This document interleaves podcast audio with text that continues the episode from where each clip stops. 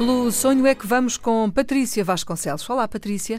Olá, hoje, hoje eh, encontramos na nossa caixa de correio eletrónico um pedido de esclarecimento, de ajuda. É uma dúvida de uma, uma ouvinte nossa, a Ana, que eh, refere mais uma vez um assunto que já aqui foi referido e que tem a ver com as agências, com os agentes. Uhum. Então, conta-nos tudo. Ora bem, é ótimo este e-mail que ela nos manda porque faz aqui várias, vários comentários que, eu, que, eu, que me dá muito prazer em poder esclarecer. E é muito sucinta, não é? Muito direto ao assunto. É, é direto ao assunto e tem de facto aqui muitas coisas interessantes. Ela começa por dizer que tem dúvida acerca de inscrição em agências. Inscrição. Ora, para quem eventualmente ouviu o programa da semana passada, onde tivemos exatamente a falar desta questão das agências, e quem não o conseguiu fazer pode sempre ir ouvir em podcast, que eventualmente pode ajudar. Inscrição numa agência pressupõe um, ficar ali no meio de um, de um lote de cento e tal pessoas. À espera assim, de qualquer coisa, não é? É assim, género, eu inscrevi-me, preenchi um papel, deixei lá um papel e eventualmente um dia chamam-me. Bom, portanto, primeira coisa, a Ana é atriz, não é atriz, é para figuração, não é para figuração. É o quê? Inscrição em agência? Que tipo de agência? Mais uma vez remeto ao programa da semana passada que acho que poderá ajudar a perceber mais coisas sobre isto das agências. Em relação àquilo que, que, que a Ana depois mais, mais à frente diz, que é se ficarmos agenciados, portanto, o que significa eu estou hum, estou uh, com esperança que ao ficar ali agenciada vou ser chamada para trabalhos. Até em princípio será atriz, não é? Pressupõe-se. Hum, pode ser para coisas só de publicidade, pois. pode ser só para, para juntar uns trocos, pode ser só. Hum, não sei, não tenho dados suficientes, mas estão aqui algumas palavras que pressupõem ser um, um acrescento a, a, um trabalho, um trabalho extra uhum. que a Ana quer eventualmente desenvolver. Esta agência ficará sempre com uma porcentagem dos nossos pagamentos, da nossa remuneração, com certeza. Uhum. Ou seja, como é que a coisa funciona? Tu, de facto, estás, eh, é chamada para um trabalho através de uma agência, essa agência trouxe-te um, este trabalho, portanto, foi ele que tu arranjou, portanto, é normal que fique com uma comissão. Uhum.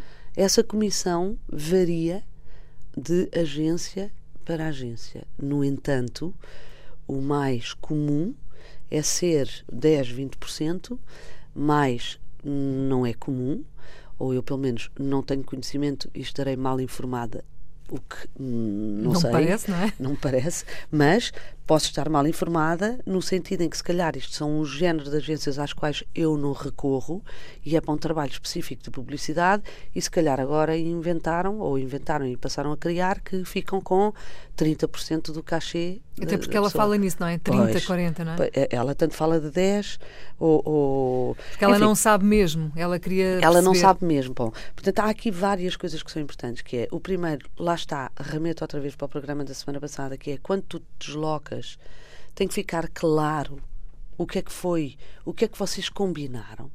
Eventualmente até deveria ficar escrito, não estou a dizer que deveria haver um contrato, mas deveria ficar escrito o que é que vocês combinaram.